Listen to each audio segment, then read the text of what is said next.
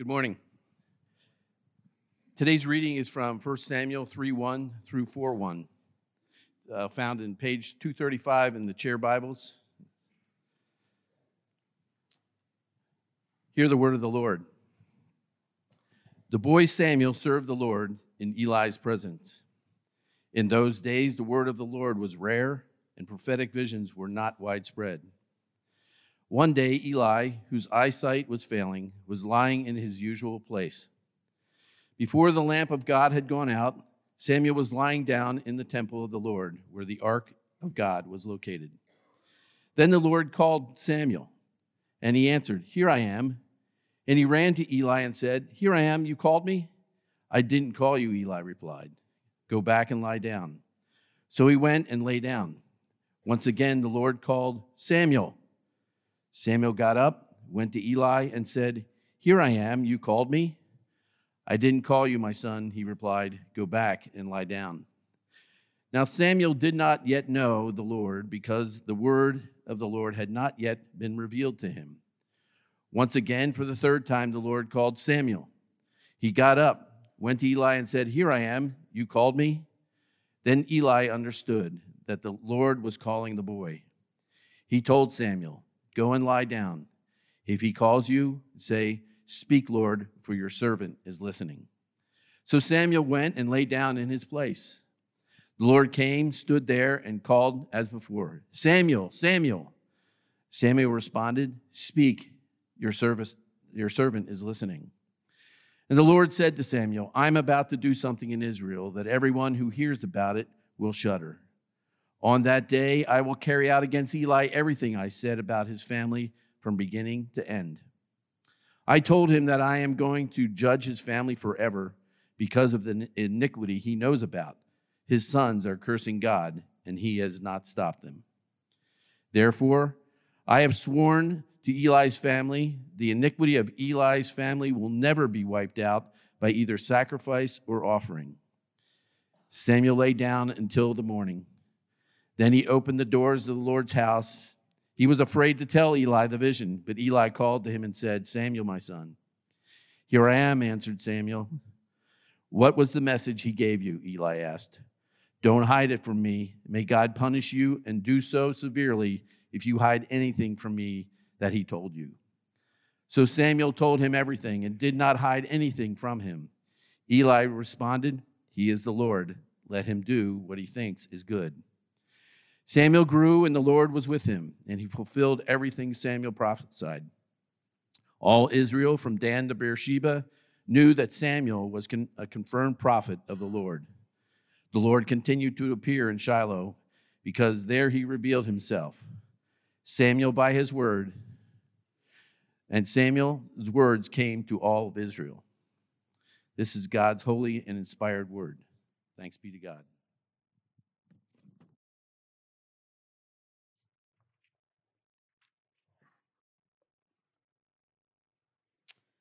Let's pray one more time.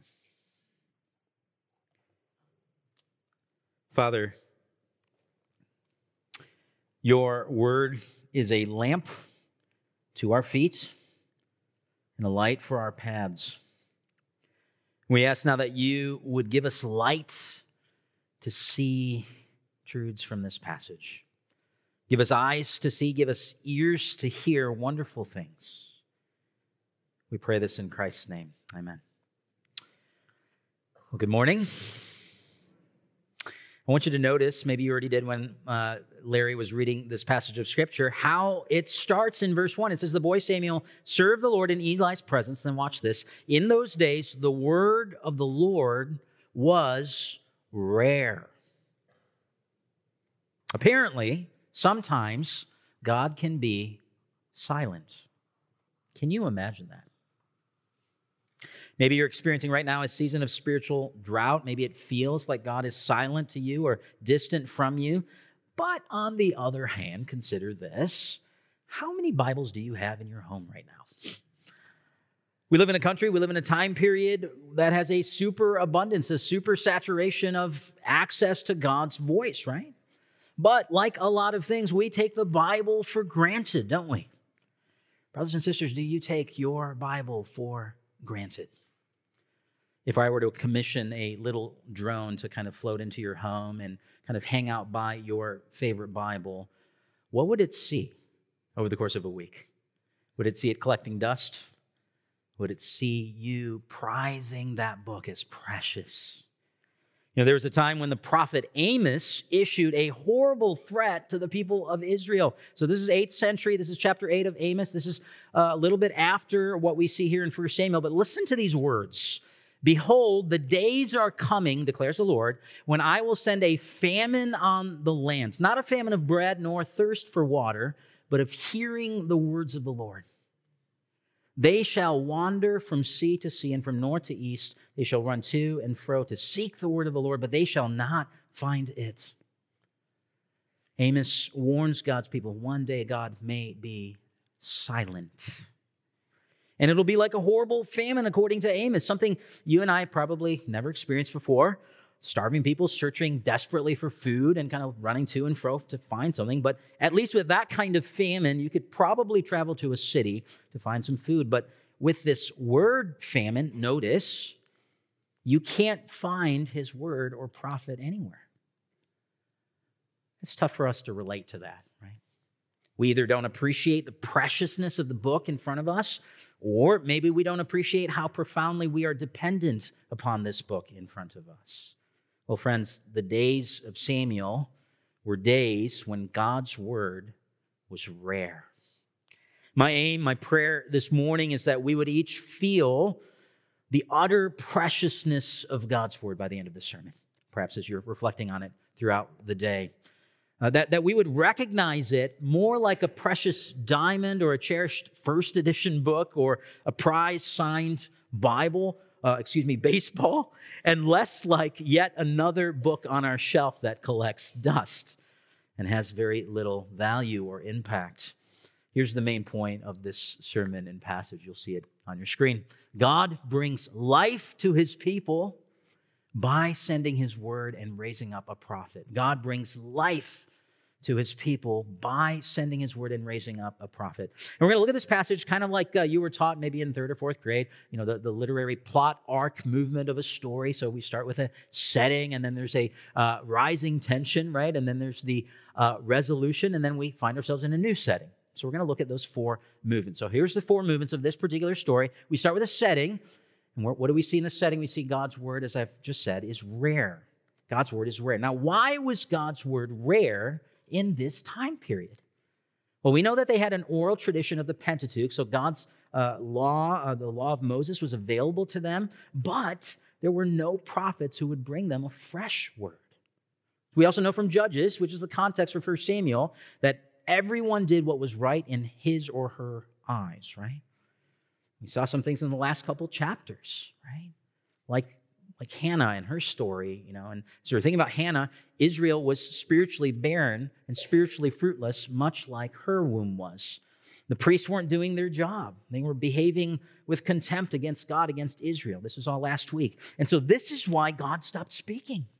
At one point, he was speaking, but God's people disregarded God's word. And so when they had God's voice, the people had hope, they had guidance, they had what they needed. But with this silence, they were left to wander in the darkness with no voice to even help them come out of the darkness, right? It was the silence of judgment. And so, in this rather dark situation, our, our attention once again turns to young Samuel. And as you're looking at Samuel, it's interesting punctuating this story, the narrator brings Samuel in very quickly, five times. There's these kind of five bright spots in an otherwise gloomy story with Samuel. And the fifth spot we see in chapter 3, verse 1. The boy Samuel served the Lord in Eli's presence. So here's Samuel. And, and so we're, we're meant to look at Samuel, and as we're looking at these five bright spots, we're meant to see that Samuel brings hope. Every mention of Samuel should remind us that his very birth is a picture of hope for this nation, for the nation of Israel. If God can give Hannah life in her barrenness, God can give Israel life in their spiritual barrenness. God is working. At the end of Hannah's song, we'll remember this from a couple weeks ago, we saw a prophecy about a coming king, right? And then we thought, well, Samuel the king? No, he's not the king. Is, is Saul the king? This is as we fast forward a little bit. No, we know Saul's not a great king. Oh, David, okay. And then we talked about how the ultimate uh, fulfillment of that prophecy, of course, is Jesus. He's the ultimate king. Last week, we saw a prophecy about a coming priest.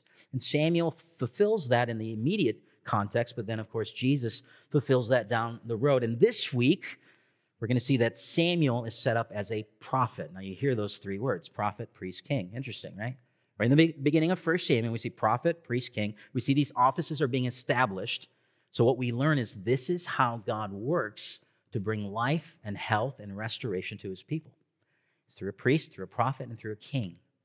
Now, let's look at verses 2 and 3. Here's Eli. Poor Eli, right? Not the greatest father, certainly not a faithful high priest, as we learned last week. And his blindness that you see here is a reflection, actually, of his spiritual condition. He couldn't see the light of day, nor could he see the word of God. He was blinded. He was settled into kind of a spiritual darkness. And Eli's situation is much like Israel's situation during this time period. Both are kind of sleepy, blind, you know, spiritually numb. And so, as we look at old Eli, we ought to sense this kind of growing crisis. If, if things continue along Eli's trajectory, this is going to be really bad for Israel. Israel had, uh, had always needed a mediator to receive and deliver God's word, but here we see this mediator as feeble and, and frail and faithless. So, what's going to happen when Eli dies? Maybe his sons will step in. Well, we don't want to talk about those guys, right? We don't want those guys to step in. Well, thankfully, the story turns away from those two jokers and towards Samuel. Notice a lamp in verse 3. Verse 3 says, Before the lamp of God had gone out, Samuel was lying down in the temple of the Lord where the ark of God was located. Now, you might think these are just kind of random story details. Oh, there's a lamp there, it's late at night, so forth, showing maybe the geography of where Samuel was laying down. But it's so much more. So, this lamp is the seven branch menorah in the tabernacle just outside the Holy of Holies. Remember the, the Ark of the Covenant was in this Holy of Holies right in the middle of the tabernacle. And once a year, a high priest would go in and, and sprinkle blood and atone for the sins of the people. And, and so, Samuel and this lamp was just outside the Holy of Holies. And that's where Samuel slept. Now, the fact that the lamp had gone out or not gone out, it tells us, first of all, the time of day. Okay, so, you know, it's late at night, but it tells us something else too. Can you guess? It's representative. It's representative of God's silence and Eli's blindness and Israel's darkness. The time was coming when God's house would become so desolate the lamp would eventually go out. But notice what it says in verse 3 the lamp has not gone out, right? It, there's this little flicker, which means there's a little bit of hope for this nation. Friends, let me ask you this question Is God's word rare in today's society? What would you say? Hopefully, a resounding yes, unfortunately. How so? Well, Consider this. We can answer that question in so many different ways. Let me answer it this way. The Bible invites us to view this world through different kind of categories. One of those categories that's probably the most prevalent category is sin and righteousness, right? Sin and righteousness. And you see that in the Old Testament, certainly see it in the New Testament. Another important category that comes out from the Proverbs is wisdom and folly. So here's kind of two ways that we ought to kind of uh, uh, uh, make judgments and decisions based on these two categories. This is what the Bible invites us to do. But what about the broader culture? Well, the broader culture has essentially disregarded these categories, right? Today's prevailing model for interpreting the data, whatever it might be, is a therapeutic model hurt and care. Now, I want to make it clear it's not that we don't want to acknowledge hurt and offer care as Christians. Of course, we're doing that, right?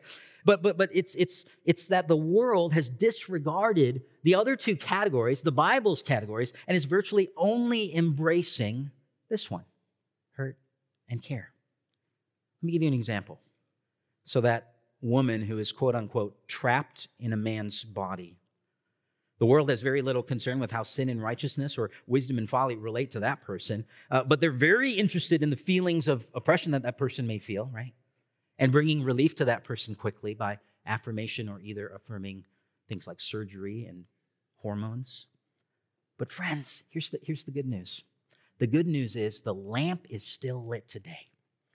Here at Faith Church, for us, the lamp is still lit. In other words, God is still speaking, right? And today we have a complete word, don't we? We no longer depend on prophets. We have uh, the spirit inspired scriptures in this book. It includes the Old Testament law and the prophets and the writings, but also the New Testament gospels and the epistles and so forth. And God is always speaking through this book. So there's hope, right? Here at Faith Church, we want to stay as close to his voice as possible. We want to acknowledge that really every area of your life and mine, your relationships, the, the governance of this church, the place of authority, when the list goes on and on, every area of our lives and this church, church's life, is spoken of in the Bible. The Bible has something to say. And so we are committed here at Faith Church to interpreting the data through biblical categories of sin and righteousness, as well as wisdom and folly, not only hurt and care. It's really important. So that's just an example for you. And I'm sure your list is long as you're thinking about the rarity of God's word and the presence of God's word here at Faith Church and in your life. So that's the setting. Let's move on now to kind of the rising tension, which we're examining the story details. We see the next kind of movement. God calls Samuel in verses 4 through 15. So God kind of rolls up his sleeves and he starts to get to work in this situation. And he's working to make that light of the lamp a little brighter. He's already promised a king, he's already provided a priest, and now he's going to establish his prophet. So here we see the great call of Samuel. You got to imagine, you got to put yourself in Israel's shoes because it was so rare that God would speak a fresh word to this people. I know it's kind of hard for us to do that because we've got a book in front of us, but it was so rare. It was kind of this distant memory. But now, all of a sudden, what was rare in those days, it just happens. And it happens to Samuel. I don't know about you, but uh, I, I heard this story, you know, in the church that I was kind of growing up at. And you know, when you're growing up in the church context, you have lots of these stories in your head. So Noah's Ark and, you know, the, the parting of the Red Sea and, and this story as well. And it was kind of a strange story. And I remember as a kid, it seemed kind of like the lesson was, I got to really listen for God's voice. Like, I better not miss God's voice, right? And, and so that was kind of put on me, I remember as a kid. And, and, and that's just my impression of this passage. But, friends, that's not the point of this passage. We are not a prophet like Samuel, right? He's got a unique role and office. And so we shouldn't expect God's audible voice every day, right? We are more like Israel. We're more like the nation of Israel. We're at times in crisis and we lack faith and we're waiting on God to act. So the point of the story isn't expecting God to speak audibly to us. The point of the story is receiving his word and responding to his word faithfully. Okay? So, what happens in the story? Well, notice God speaks. He breaks his silence. And who does he break his silence to? It's not Eli, the high priest. It's this young boy. Tradition says he was 12 years old. And notice the kind of pattern here. Three times God calls, and three times Samuel and Eli, they're confused. They don't get it. Now, why is that? Well, again, God's word is rare, right? This sort of thing just doesn't happen. So they're hearing this voice and they're, they're thinking, well, maybe it's Samuel's thinking it's Eli, and Eli doesn't know what's going on. Well, then finally, Eli understands and tells Samuel, hey, go sit and lay down and, and listen for God. So Eli's sight has kind of grown dim, but he was not completely blind. Then we, we kind of get to the end of verse 9, and we kind of are waiting to see what will happen. So Eli tells Samuel, Go and lie down. If he calls you, say, Speak, Lord, for your servant is listening.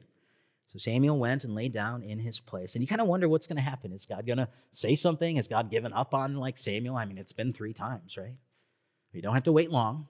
Notice verse 10 God speaks. The Lord came, stood there, and called as before Samuel, Samuel. So this is different. This wasn't a mere dream. Uh, sometimes people think this was a dream. This was a theophany. This was a visitation by God in some sort of physical manner like the burning bush or something like that. And so, in some way, God was objectively present with Samuel.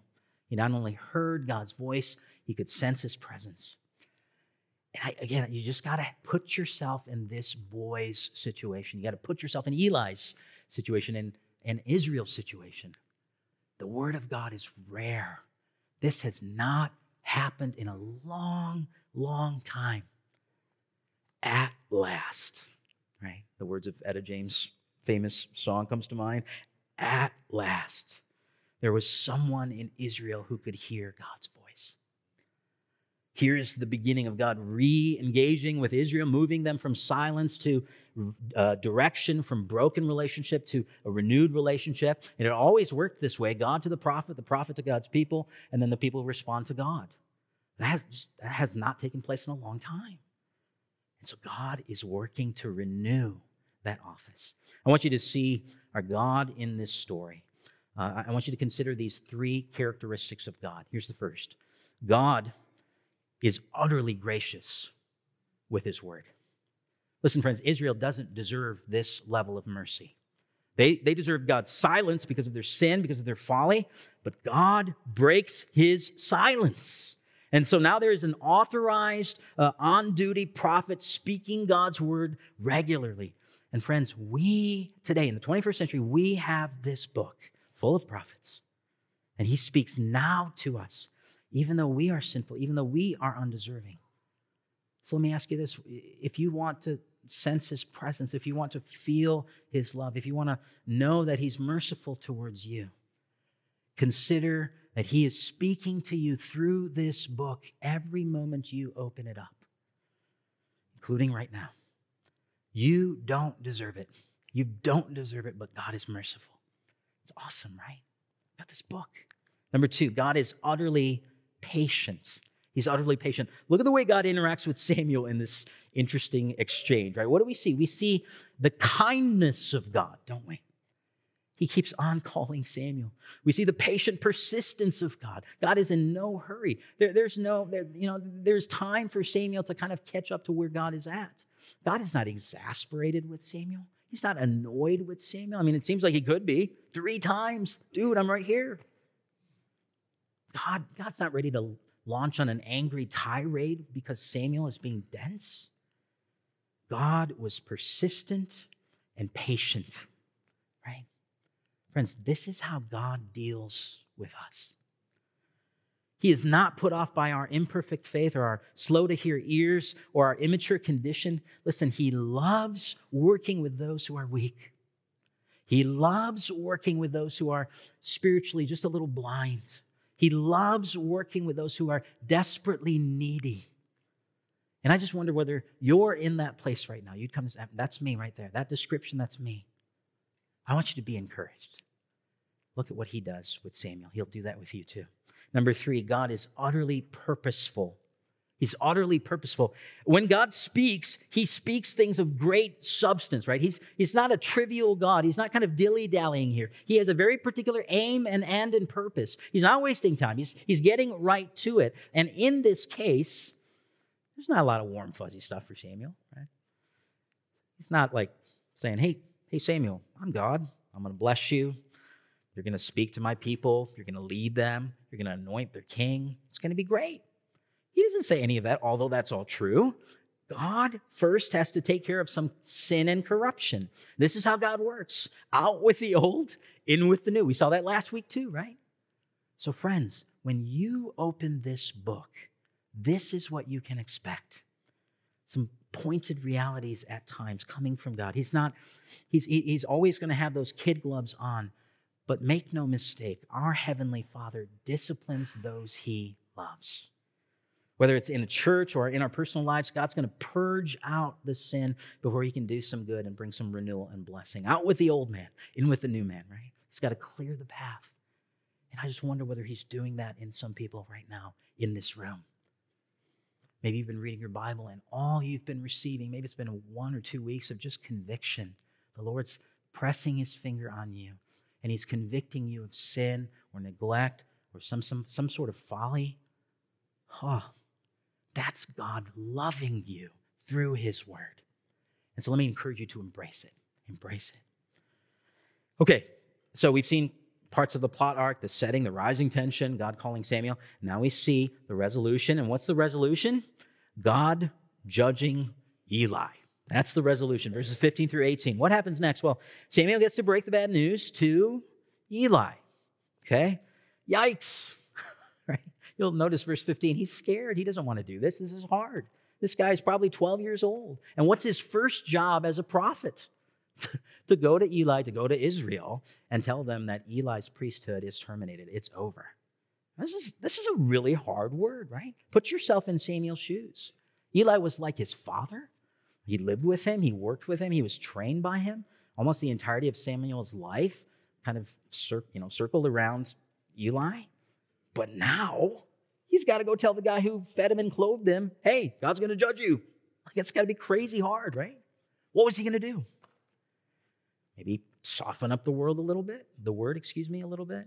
Maybe he was worried about his relationship with Eli or his reputation. Can you imagine the pressure this young boy felt delivering God's word? It's kind of hard for us to imagine, right? Or maybe not. Maybe it's not hard for us to imagine. There's a lot of people in this room who endeavor to speak God's word. We have a prophet like role, not identical to Samuel, but we're teachers and evangelists, right? And we've been given the good deposit of the gospel and God's word. We're called to dispense it faithfully, right? So if you're a Christian, you have this deposit. So my question is, what are you doing with it? What am I doing with it? We face some of the same pressures Samuel faced, right? We come to a difficult section of scripture or you know, a passage that ruffles our feathers or challenges our views or pushes against the cultural norms, and we've got a choice, don't we? I make choices every Sunday as the preacher here. Uh, you make choices every day as a parent or a coworker or a neighbor. You've got the word, I've got the word. What are we going to do with it? What if it offends someone? What if it's boring? What if it's hard to understand? Should I still speak it faithfully? Maybe I should soften it up a little bit or tweak it or jazz it up a little bit or avoid the weird parts. And if I decide to speak it in the way God desires, will you dislike me?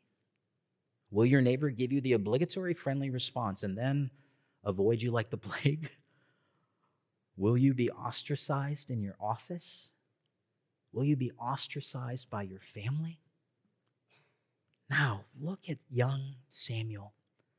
He deals with the tension of being God's prophet by faithfully speaking God's word. He obeys, right? And, and God seems to use kind of Eli's positive pressure. Notice verse 17 hey, I'm going to curse you if you don't tell me.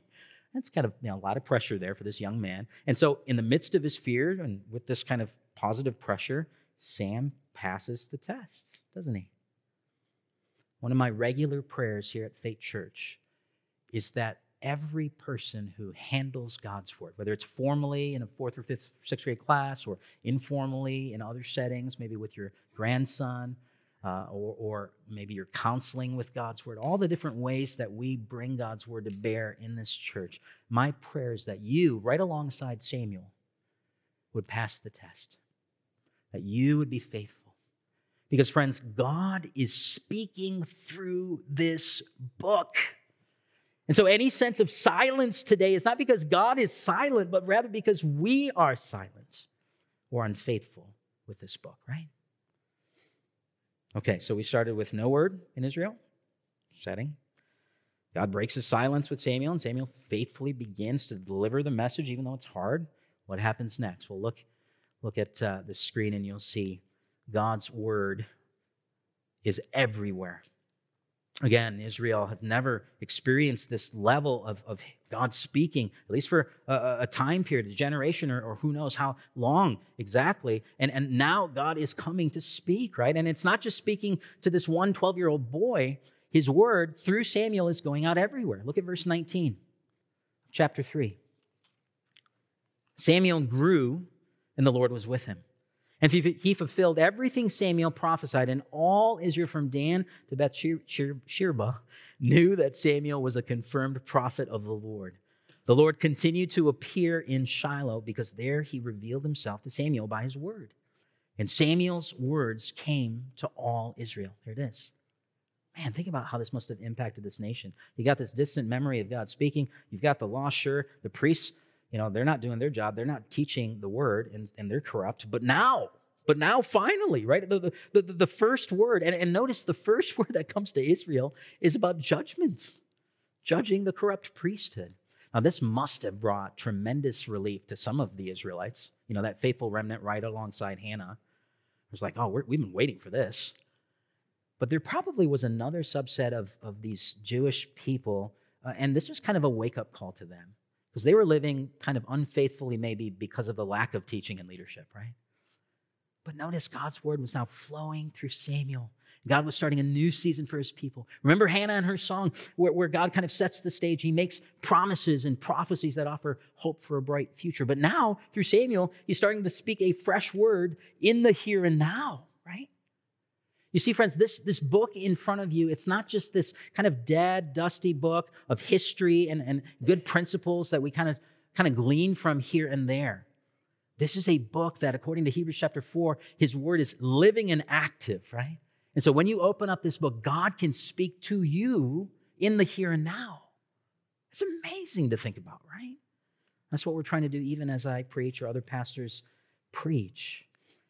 So God starts to clear the way, clear the way through this judgment so that blessing and renewal and that king, that promised king, could come. I want to point, point out to you two more comparisons that are just interesting, kind of literary comparisons in this story. First of all, we see this renewal foreshadowed back in verse 15. Look at verse 15. Chapter 3, verse 15. Samuel lay down until the morning. Then he opened the doors of the Lord's house. Okay, interesting. So, what happens after he opens the door? Well, the word of God starts to go out, right? Now, why does that matter? What, what else happened at the doors of this house of God? Remember? Chapter 1 Eli witnessed Hannah praying, but he didn't get it. Okay? He didn't understand genuine prayer. Chapter 2, what happened at the gateway, the doorway of the house? Hophni and Phinehas were sleeping with women at the doorway? So neither Eli nor his sons guarded the doorway to God's house faithfully. And so Samuel, here in this story, he becomes a faithful gatekeeper. Now, think about this. In the same place Hannah prayed for his birth, Samuel now opens the doorway to bring God's word and a new birth for Israel, new life for Israel, right? Now, there's another comparison I want you to notice. The language of God calling Samuel is similar to God calling another prophet. Do you remember this? Okay, so, so think about this Samuel, Samuel. And Samuel says, Here I am. Does that sound familiar? Exodus chapter 3, the burning bush, Moses, right? The first prophet is established by God for Israel. There it is, right? And so over and over again, we see this pattern. When Israel is in crisis, when they don't have a good leader, when, when God's house is compromised in some way, what does God do? He sends his word and he raises up a prophet. This is how God acts to change the status quo from the very beginning. Genesis chapter 1, verse 1 and 2. What did God do when the earth was formless and void? He spoke. He spoke. He spoke light into darkness, bringing order to the chaos, right? Okay, so what did God do when the people of the earth were spiritually formless and void of life and godliness? He spoke. He sent his son Jesus, who, according to John chapter 1, is the very word of God and who brings life and order to the people of the earth, right? Hebrews chapter 1 tells us that long ago he spoke by his prophets, Moses and Samuel and Elijah and Isaiah and so forth. But in these last days, he's spoken through Jesus, Jesus, the ultimate prophet. So, friends, just as he created, uh, created things through his word, he also recreates through his word. He creates life through his word and rules his people through his word. And here's what this means. I want you to catch this because some of you are experiencing uh, some version of spiritual deafness and blindness right now. You're in a dry season. What this means is that our deafness, our blindness to God can be overcome through God's word and through the living word, who's Jesus. So you should be encouraged. Listen, friends, if, if you sense a, a kind of dimness to your spiritual life, if you want to uh, uh, sense God's presence, if you want to know His love, if you want to be drawn deeper into the spiritual life of God, open up this book. This is where it starts. This is where God speaks. This is where Jesus is found. What do you do if you're in a personal crisis or in a period when God seems silent to you? What do you do? You, you, you get after this book because it refreshes the soul. It makes us wise. It gives us joy. It gives light to our eyes. Listen to Psalm 119. I won't read all of it, I promise. Happy are those who keep his words and seek him with all their heart. Your word is a lamp for my feet and a light for my path. Listen, friends, life, the life that you want, the life that God has within his Trinitarian relationships, he can offer that to you, but that life is mediated to you and me by the Spirit and through this book. That's how, how we get it. Friends, our hope will not come through legislation that defends Christian ethics, the overturning of Roe v. Wade. Our hope shouldn't be in gimmicky methods and trendy services. We will never compete with Hollywood for entertainment or the business world for savviness. Our hope is in the power of the gospel and his word. If God's word is rare today, it's not because God is silent. God has spoken and is speaking through this book loud and clear. If God's word is, is, is rare, it's because people refuse to listen and Christians refuse to speak. It's because God's people have smoothed away the parts they don't like or simply have lost confidence in this book. This is the sort of thinking, by the way, that has infiltrated mainline churches. I grew up in a mainline church, so I had a close up view of a church that slid away from God. It was a slippery slope that began with a disregard for God's word. They have the Bible, but they don't use it. They muffle God's voice by not speaking it. They're blind to the power and the goodness, the glory of the Bible. And so what happens? The church begins to slowly die spiritually the lamp starts to fade. I'm not talking about numbers and giving, and you know, there's some huge churches that are doing all kinds of vibrant things for the community and so forth that are preaching a false gospel and they're spiritually dead. It's really sad, right?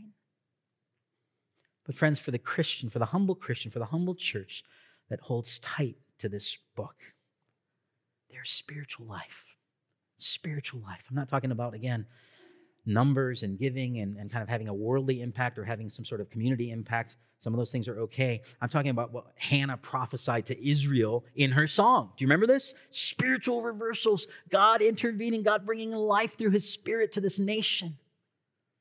Listen, friends, if God spoke and a flower and camels and red ants and redwoods of California all sprung up with new life, if he spoke through his prophets, and Israel eventually would spring up with new life, surely he can speak today through this book to you, to me, to give us new life. But you've got to open up the book. You've got to listen to it.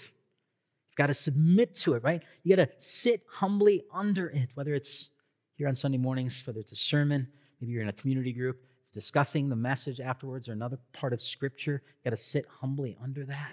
Maybe it's your daily Bible reading.